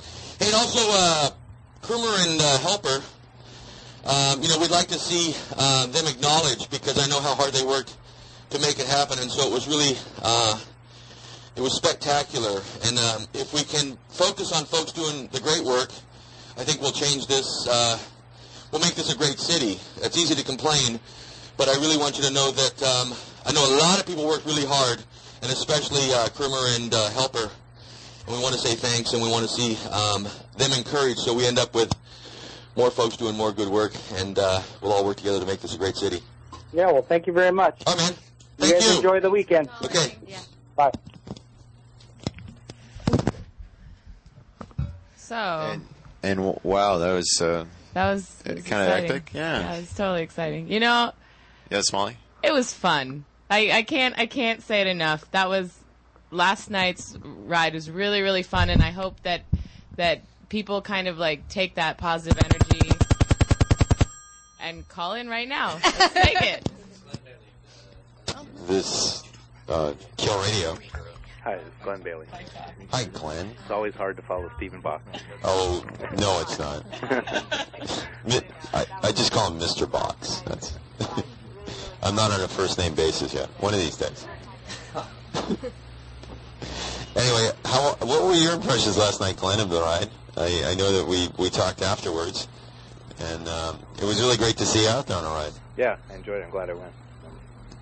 Yeah. Yeah. Um, it'll probably spoil me for anything in the future, but It kind of did. It, it kind of did, and um, that's why I touched on that with uh, the officer there. That uh, you know, the one-time kind of thing. So, but I, I'm wondering if if you couldn't do that. I mean, as I, as I alluded to, there's supposed to be plans to do a ciclovia, so as the streets would be like this on a monthly, if not um, weekly basis so you could actually bike around and, and this touches on what we were saying it's like getting people that don't bike involved you know people that are not cyclists per se but just people out there riding their bikes uh, perhaps to in this case go to a farmer's market go on a route with their their kids and enjoy just the the pure kind of aesthetics of, of bicycling uh, have you right. Well, in, any of these things that are just, uh, you know, be it a, a, a one-time, hopefully not one-time ciclovia or you know monthly critical mass or the other rides. Um, what I hope cyclists will work towards is to make every day, 24/7, you know, good bicycling conditions throughout this entire city. And that's the point that we need to get to. And the question is, you know, how long is it going to take? And other cities um, that are actually have more challenges than Los Angeles have made more progress than we have. And um, and I'm talking about the political will, the financial will, the real commitment to cycling, you know, for other departments, and you know the critical mass ride and the participation of Los Angeles Police Department, you know, was in fact historic, and it was, um, you know, a very positive effort last night. Um, but we have lots of other departments in the city. We have a, a whole um, a whole bureaucracy to move. Um, and you know, it, it, frankly, it probably was easier to move LAPD with an unfortunate situation that you know that that uh, you know that that put light and focus uh, from last month, you know, and flipped it in in a month later, which is which is actually quite amazing, and um, you know, it was great. Um, but uh, you know, ultimately, this my work has been to try to make this something that every day is a bike day in in LA, and we're not going to do that by just a you know a handful of activists. We're going to do it by the literally hundreds and thousands of cyclists in the city really pitching in and and demanding it. And you know, it's great to ride. It's great to send that message. It's great to see the the high fives and the hoots from from the residents and and people you know, at restaurants and, and even the people in the cars last night. You know, that was really encouraging. But, um, you know, what we really need is to, to change the hearts and minds of, of the politicians and the bureaucrats. And that's going to be, I think, frankly, I think they're always behind the general public. Um, and as encouraging as it was last night, uh, you know, somehow we've got to translate that into to the people who have the real power to make a difference in LA. And um, so that's the challenge. Yeah, actually, Stephen has a question for you. Hey, Glenn, I know you're involved in neighborhood councils and have used that as an opportunity to influence, uh, well, feedback to the city on how the city's doing and how to connect with uh, the 45 different departments, not just the LAPD, but many other departments. So, um, are you aware of the uh, Woodland Hills Warner, uh, the Woodland Hills, um, I'm not the Woodland Hills, the uh, Westwood, I got confused with my W's there, the Westwood Neighborhood Council uh, elections today? Well, I I heard it referenced earlier, and um, yeah, so anyone who lives within the Westwood Neighborhood Council uh, air boundaries, uh, you know, certainly the more people that participate in general gives credibility that the Neighborhood Council is a uh, representative entity for the city. But in terms of the politics of that particular, um, uh, you know, newly formed council, in terms of the candidates running the issues and whatever, it's not something I've been involved with. Well, you know, um, I have. but you know, you don't have to live in Westwood. Actually, it's live, work, own. Stakeholder. Um, Stakeholder, have a participate and have a vested interest. And I got to tell you, I've ridden Wilshire, and I have a vested interest. And I've ridden uh, Westwood Boulevard, and I have a vested interest. And so there's many ways to. And I've also uh, enjoyed coffee at the local Starbucks there. And uh, so um, there's many ways to participate.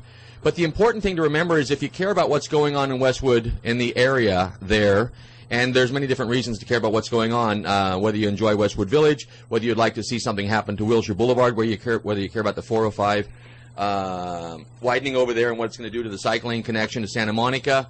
Um, but the important thing is to get out there and vote. And do we have any candidates running today that might be of interest to the cycling community? And the answer is Yes, of course. Um, just another plug uh, that, yeah. Um, so to talk about like kind of the involvement that Glenn, you want to talk about the involvement neighborhood councils have had in terms of you know reaching out to different departments and the connection there. Um,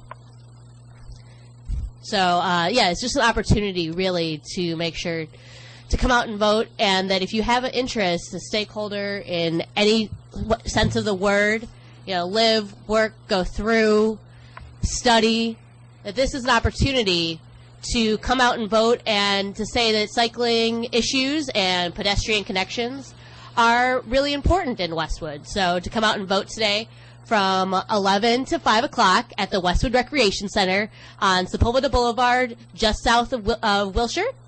And just come out and declare your stakeholder status. And please vote for our slate of Westwood Bruins, which is myself, Madeline Brozen, um, I'm running for the student director position. Uh, Juan Matute is the candidate at large, and Daniel Freeman is the business candidate. Excellent. Glenn, I'm, I'm curious. Um, we're, we're just now seeing some of the input finally um, with with simple things like paint finally um, on on things like uh, Fourth Street Boulevard. I'm wondering if you you were able to see some of this, or if you looked online, or have you even ridden these streets Well, if you're talking about the Sharrows, um, Yes. Um, I've ridden Fountain um, while it was in the process of being installed, and uh, last night after after critical mass, I went up Reseda Boulevard to see the uh, three quarters of a mile that was just Oh, so- installed so you- there. You, you you had like a busman's holiday after the whole critical mass. You ended up putting in another like 20, 30 miles or checking out Sharrows. well, I right? cheated actually, but but I made sure because I wasn't able to get there the day before, so I thought, well, I've got to make sure that I check it out today. Uh, I mean, you know, then and before I, you know, just as soon as possible to actually see it because there've been, you know, this is a pilot project um, that you know was stalled for years because city of LA said, well, the paint, you know, for example, that oh well, we we can't put paint like that that cyclists can ride on because it's going to be too slippery, and yet they ended up using the exact same paint that you know five years ago they said they couldn't put down. So anyway. But then the whole issue is where do you actually place the Sharrow markings? And Stephen Box is is the resident expert on that. But the question is, I mean, the point is, is if Sharrows are in fact shared lane markings, um, and there should be put onto streets where it's necessary to share the lane because there are no alternatives in terms of, you know, the door zone and the width of the street, then sharing means truly sharing. And should the shouldn't the Sharrow be placed in the middle of the lane so it truly does mean the sharing?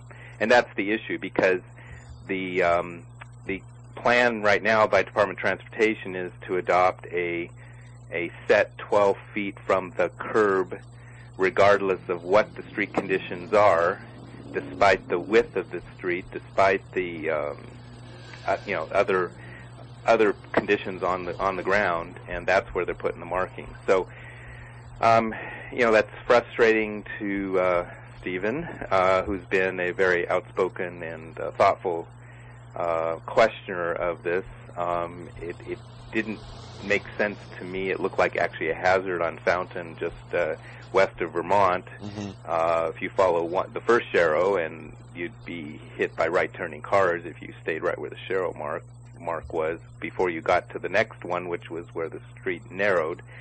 So I think, but you know, I, I certainly before we move on to any additional we additional markings on other streets, we definitely need to take a hard, close look, as Stephen has done, um, on all the six streets that they're doing, and you know, raise these, uh, you know, raise these questions and get some answers. And if we need to bring in experts from other agencies and other cities that have had other experiences that have been um, perhaps more successful or perhaps safer or whatever, I just don't want to see a situation where someone gets injured or worse because LADOT has said, okay, it's 12 feet come hell or high water, and you know, regardless of the street conditions, and that's that's a concern of me. The blood of a cyclist will be on their hands, um, you know, by taking that sort of attitude. On the other hand, I'm glad that they're doing something. There today, they are painting um, or installing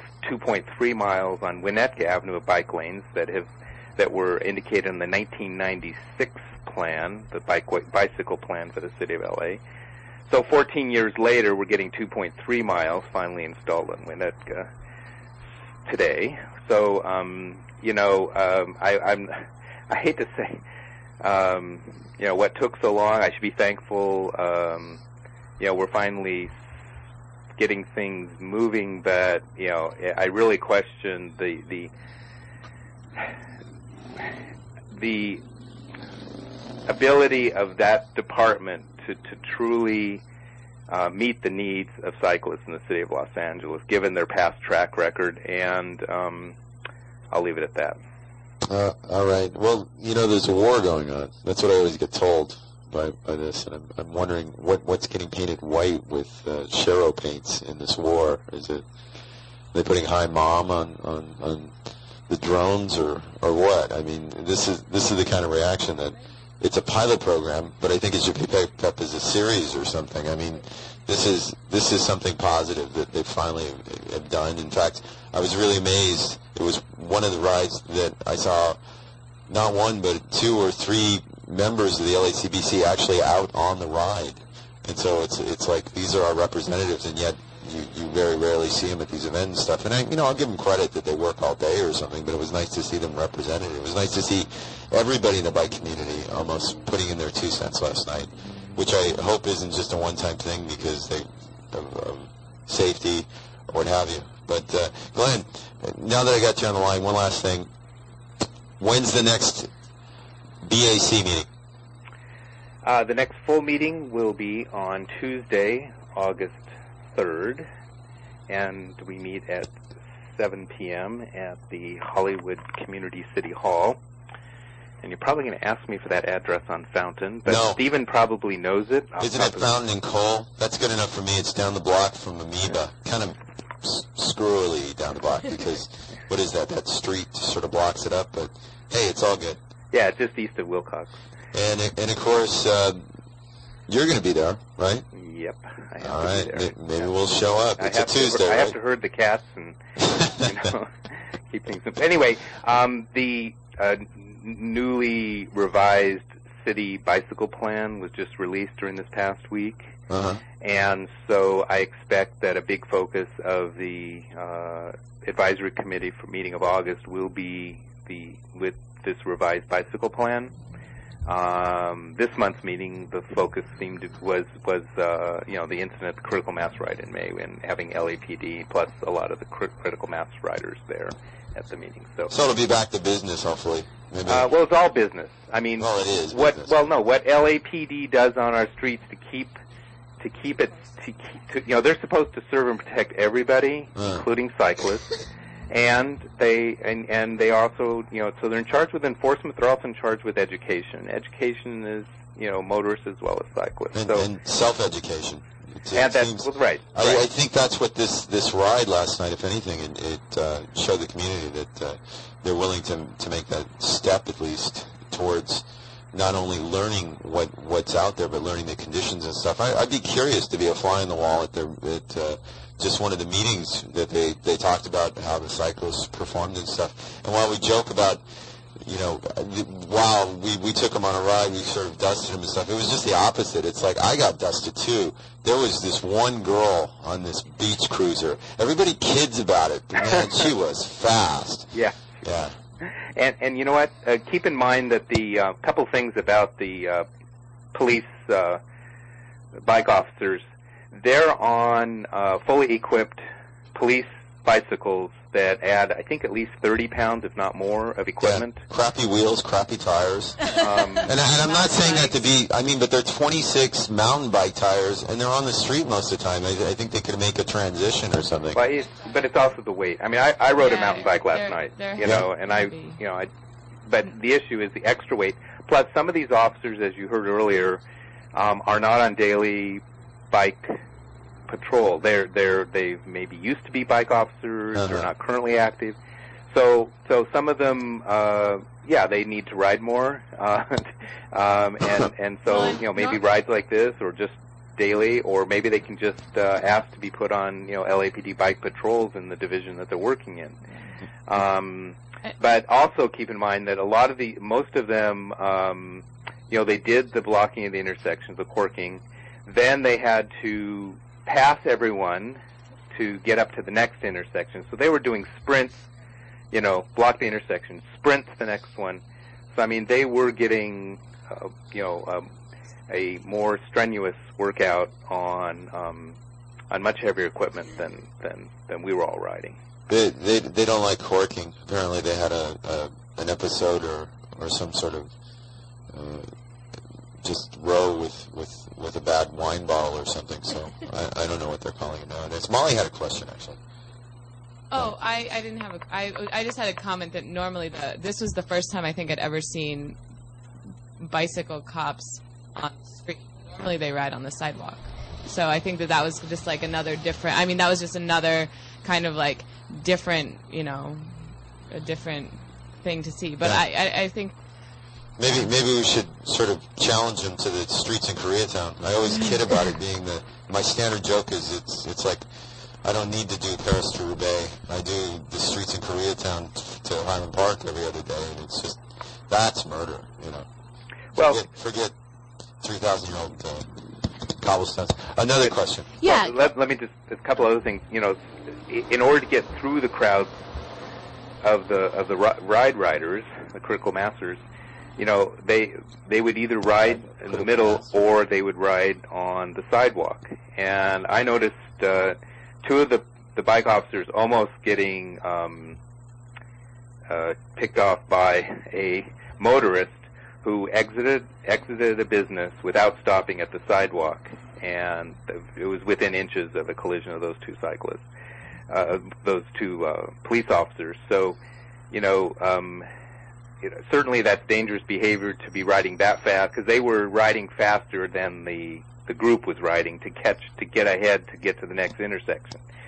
So that's that's a sort of a reminder to them that sidewalk riding, uh, especially at you know at the speeds that they were going at, with, and with cars that drivers aren't paying attention to what's on the sidewalk, whether it's bicycles or pedestrians. Yeah. Um, Yeah, can we think about just in terms of leading by example for the LAPD? Uh, I know, especially in downtown, you see you see the bicycle cops on the sidewalk, and it's not a safe place for cyclists to be. So, can we think about in terms of leading by example going forward? That do you think that the bicycle patrols will be more so on the streets rather than the sidewalk? No, I mean that's not the, that's not their purpose. They're they're not they're they're not trying to get somewhere. They're like looking out for um, things going on. I don't I don't know that it would be any safer for them to be on the road because they're not, you know. Yeah, I don't. I mean, maybe they would want to go on the road, but I don't. I don't think that that's the their purpose. Mm-hmm. Glenn, final thoughts? uh, I guess the only other final thought is that you know the the riders last night were great with you know the notice to other riders about you know not just the right turn, left turns, you know cars, you know when there were cars parked, you know blocking a lane that we were in. But the whole issue of the condition of our city streets is really atrocious because you know people were pointing out potholes, cracks, etc. through throughout the route.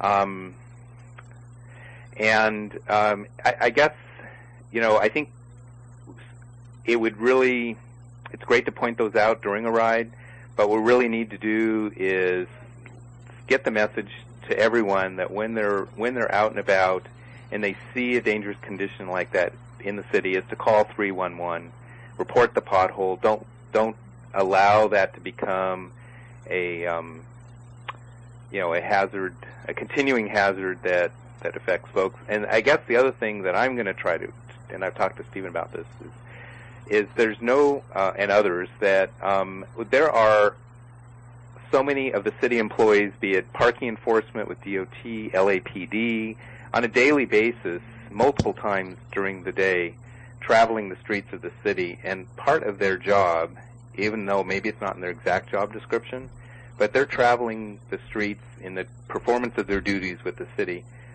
They need to be calling in these hazards. And, you know, it's not just a hazard for cyclists, but I think the consequences for us are greater when we hit these cracks, these potholes, is, you know, just dangerous conditions in the streets.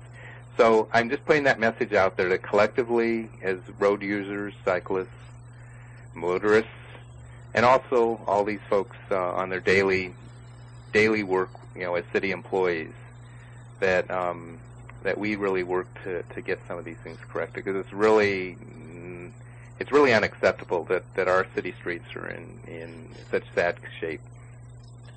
Thank you, Glenn. Thank you. Thank you. Okay. Thank you. Awesome, Glenn Bailey. Yeah. So, do we have any other I, I think people uh, calling in? So one one more call calling in, and uh, we're looking at some of the footage here. It's uh, pretty phenomenal. It's just the number is sort of, as he said, it's splintered, but it, but they're really really catching up. What was that? Yeah, I- So- I, think so.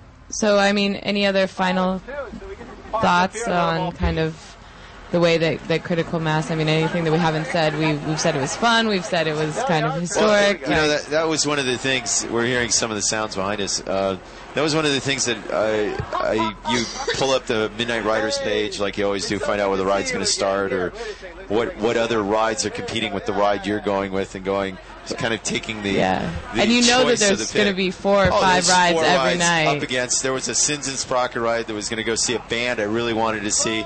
There was also an art opening.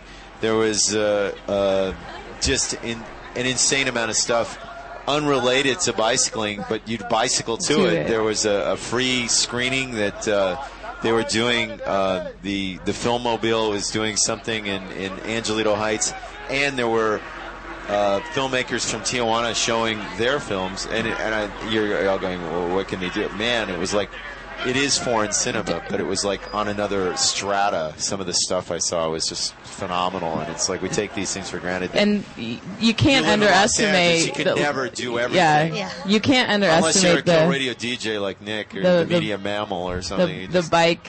I mean, what one of the things I think that sort of comes out of of the ride last night is just like we've got an amazing thing going on in Los Angeles oh yeah, in terms absolutely. of biking. I mean, every night there's bike rides you can go on. Um, Sure. we should we should be really we should be really excited and again like this po- like let this positive energy that came out of critical mass spill over into all the other you know group bike rides into your daily commute everything that you're doing And having said that, there's there's an event today. I Yeah. think Steven, you're going to be going to it, isn't it? Woo! We're, we're, I'm going to take the phone down just a little bit, but you're going to tell us about the event for 30 seconds. Yeah, it's the East Side Bike Club uh, second birthday party. They're two years old, and that'll be at Lincoln Park uh, on the east side. So no matter where you are in LA, you've got uh, somewhere to go. If you're on the west side, go vote. And um, I understand there's a barbecue taking place over on the west side uh, at 1350 Sepulveda Boulevard. And if you're on the east side, uh, Lincoln Park. At Lincoln Park, two o'clock, and it goes on into the wee hours.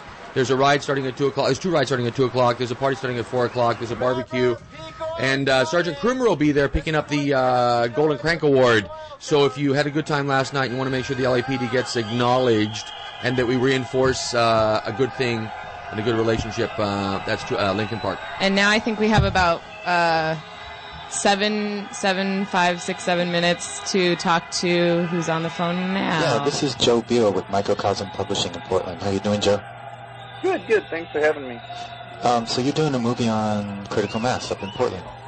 Yep, been working on a documentary for the last two and a half years um, that was originally trying to tell the story of the significance of not having critical mass in Portland anymore um, under what sounds like much the same circumstances you're having there.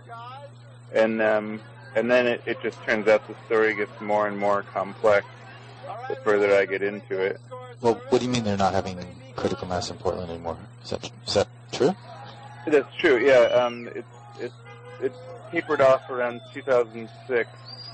Um, really contentious relationship with the police, and um, really strange um, information being spread about why it was happening and what was happening, and then eventually it just um, it became so not fun that people cease to attend or participate. Well, could it be possibly because the bike culture is so strong in Portland that they don't need a, a critical mass?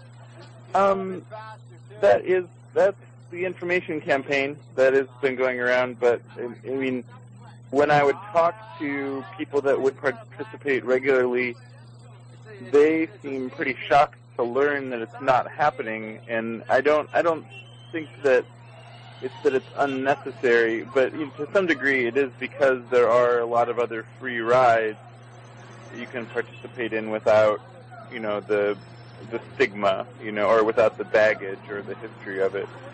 What is You know, the that- what is that? Um, much the same as there, um, it it has a just a a really mixed bag reputation. Um, there's a lot of people who believe in cycling, but see this um, kind of clash between cyclists and the police, and you know, obviously don't want to have anything to do with conflict. They just, you know, their their interest is in riding your bike or in having a, you know, a vibrant, positive city, and so they just don't want to have anything to do with that. Um, and you know, in a lot of cases, there's um, it, it seems to be built largely out of mutual misunderstanding of each other's motives. You know, and the original critical mass in Portland was started very specifically towards the goals of. Um, in 1972, our governor passed a law that 1% of highway funding would go to bicycle infrastructure. But even into the 90s, that wasn't happening. And so the original critical mass in 1993 was started to show presence that there were cyclists and there were commuters and that if that law was on the books, then it should be enforced. But quickly over time, it got mirrored and kind of um, lost in, you know, people saw it all about the the public per- perception was that the ride was intentionally creating conflict rather than uh, trying to seek safety or specific goals that you know had gone into it. That was the the riders and the participants' stated interest. So is and there? then I yeah. go ahead. Well, I was going to say, is there a lesson that that LA can take from Portland's critical mass history? Sure. I, I think it have some kind of unified goals that you can agree on, whether or not they're safety or organize around specific campaigns of what you want. You know, I think is really helpful. And you know, I know to some degree it is contradictory to the decentralized nature of the event, but if you have an information campaign around specific problems or incidents, or even just the the high um, the the conflict from the police a month ago, spreading information about that and what happened and what is going on with it currently. So it's so it's more than just rumors. You know, I think that can be the the greatest aid of the you know critical mass brings a lot of visibility to these issues, and I think having specific issues to partner with that can really be the best thing you can do. I'm curious. This is uh, uh, Chicken Leather in the studio, one of the DJs. I'm wondering, uh, do you continue to go on Critical Mass and find something new at some of these rides, or are you somebody that just sort of has said, "Oh man, another Critical Mass"? I mean, do you find something at each one? I, I'm, I'm I could barely hear Uh, you. we're we're asking if you go on critical masses and if you're still in, um, if you still find something to uh, something new in them, and but they, but they don't have critical masses where you are now. I, I do I, I do travel extensively and I have participated in other places. And I for me it's a little different. I see it more as I, I view it more as an anthropologist than I do as a participant at, at this point. I, I mean and there's a lot of different rides in Portland and um and I think that and I'm not really inclined to go on a lot of them, but I don't I think it's a fabulous thing that they're happening. I think it's a sign of strength. And but when I when I go to other cities and I happen to be there during critical mass or when I go there specifically to participate, I do it more to study how it's different or what is going on or what the political climate is like or what the relationship is like with other elements of the cycling community outside of the mass or with the police or things like that. Have you have you been on the LA Critical Mass ride before? Um, I have, though it's been quite a few years, um, maybe seven or eight years. And what was well, what was your impression of it then? And in, in terms of, do you think it's maybe gotten any different over time? Um, it seems to. I mean, they, I mean, I've just been trying to catch up with reading the the blog and the news stories about it. Um, it it wasn't. There wasn't much of a. you know, it was fairly left alone at the time, um, and I didn't remember any conflicts or, you know, any charged up interactions. It seemed like it was positively received from what I remember, and you know, memory is faulty over that period of time, but I don't remember any escalation at all. So, what do you think the escalation has? Where do you think that comes from? Well, I think it's largely misinformation that when you, um, when someone who doesn't participate in something, be it the public or the police or people who get incensed because they're stuck in the ride, they're really just scared. I think. I think it's it's stressful enough to be, especially in LA traffic, and then to have that coupled with this thing that you don't see about other people's rights, you see it about an inconvenience to you, and and then I think it's very easy to make the connection of these people are going out of their way to inconvenience me because everything is about me, and so and then you, you quickly build a campaign in generalizations and judgments. And and then that happens enough times, you know, and and, it, and it's really causing the police to act in this way. Yeah, well, let, the- yeah. Let, let's hope in the future there's kind of a more an environment of mutual respect between cyclists, motorists, and police, and all understanding that it's just kind of a visibility thing, and everyone has a right to be out there. So, well, thanks so much for calling in. yeah, absolutely. Oh, and Joe, um, where can we get more information and uh, learn about what's going on with your movie? All right, uh, there's a website at um, cantankeroustitles.com, and I have a Kickstarter project right now to raise money to get the remaining um, police documents. There's a one period I don't have all the police documents for, and um, you can search for that on Facebook. The documentary is called Aftermath, or you can look it up on the Cantankerous Titles website. All right, thanks a lot, Joe. Yep, thank you. Okay. Bye-bye. Bye. That was Joe Biel with uh, Microcosm Publishing. He's doing Aftermath, a movie about critical mass in different cities. And we just had a guest come in the studio at the last minute. Can we can we talk to him? Absolutely. Oh yeah. Dale Benson, our uh, sorry, this one's turned up turbo. Yeah. Dale Benson, who is from Caltrans, uh, he's the local assistance uh, director, and he hosts the bicycle advisory committee for Caltrans. This past um, Thursday, we had uh, focus on planning. We had the consultants that did the green sharrows in Long Beach. We had Corey from Burbank, whose bike plan just won an award and we had Jeremy Grant presenting um, the LA Bike Working Group, which is a the community-based planning um, organization. And gosh, if only we had a planner and a transportation expert in the room. Oh my gosh, we do. Um, but the three-legged stool, if you will, is that the community's got to be involved. Uh, the political, uh, the, the you know the municipal partner has to be there, and we have to have the professionals lined up to do the good hard work, like they did in Long Beach and in Hermosa Beach. And so this is an aspirational endeavor. So Dale Benson's our local assistant. He also handles um, safe routes to school. And uh, get out of town. Yeah. Hi, this is Dale.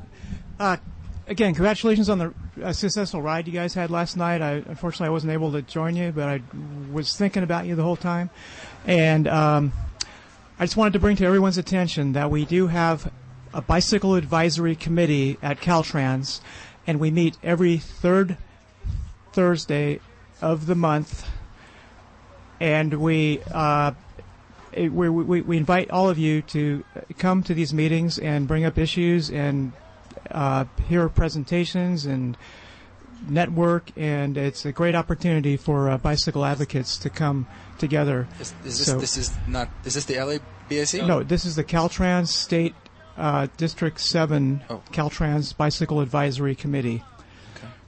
And, um, you know, we, we do uh, email out announcements. We're uh, updating our website to have this on our website. We don't have it on right now, but we will in the future. And anyway, I just wanted to emphasize that any and all advocates are welcome to attend the meeting. Uh, thank you very much. Did you give the address? What's the date Oh, again? oh yes. Uh, it's the fourth the fourth. Thursday. The fourth Thursday. I made a mistake earlier. I said the third Thursday. It's the fourth Thursday of every month. We have an open space meeting first, where we have bag brown bag lunch, and it's more informal, and then we go into our more formal meeting at 1:30 p.m.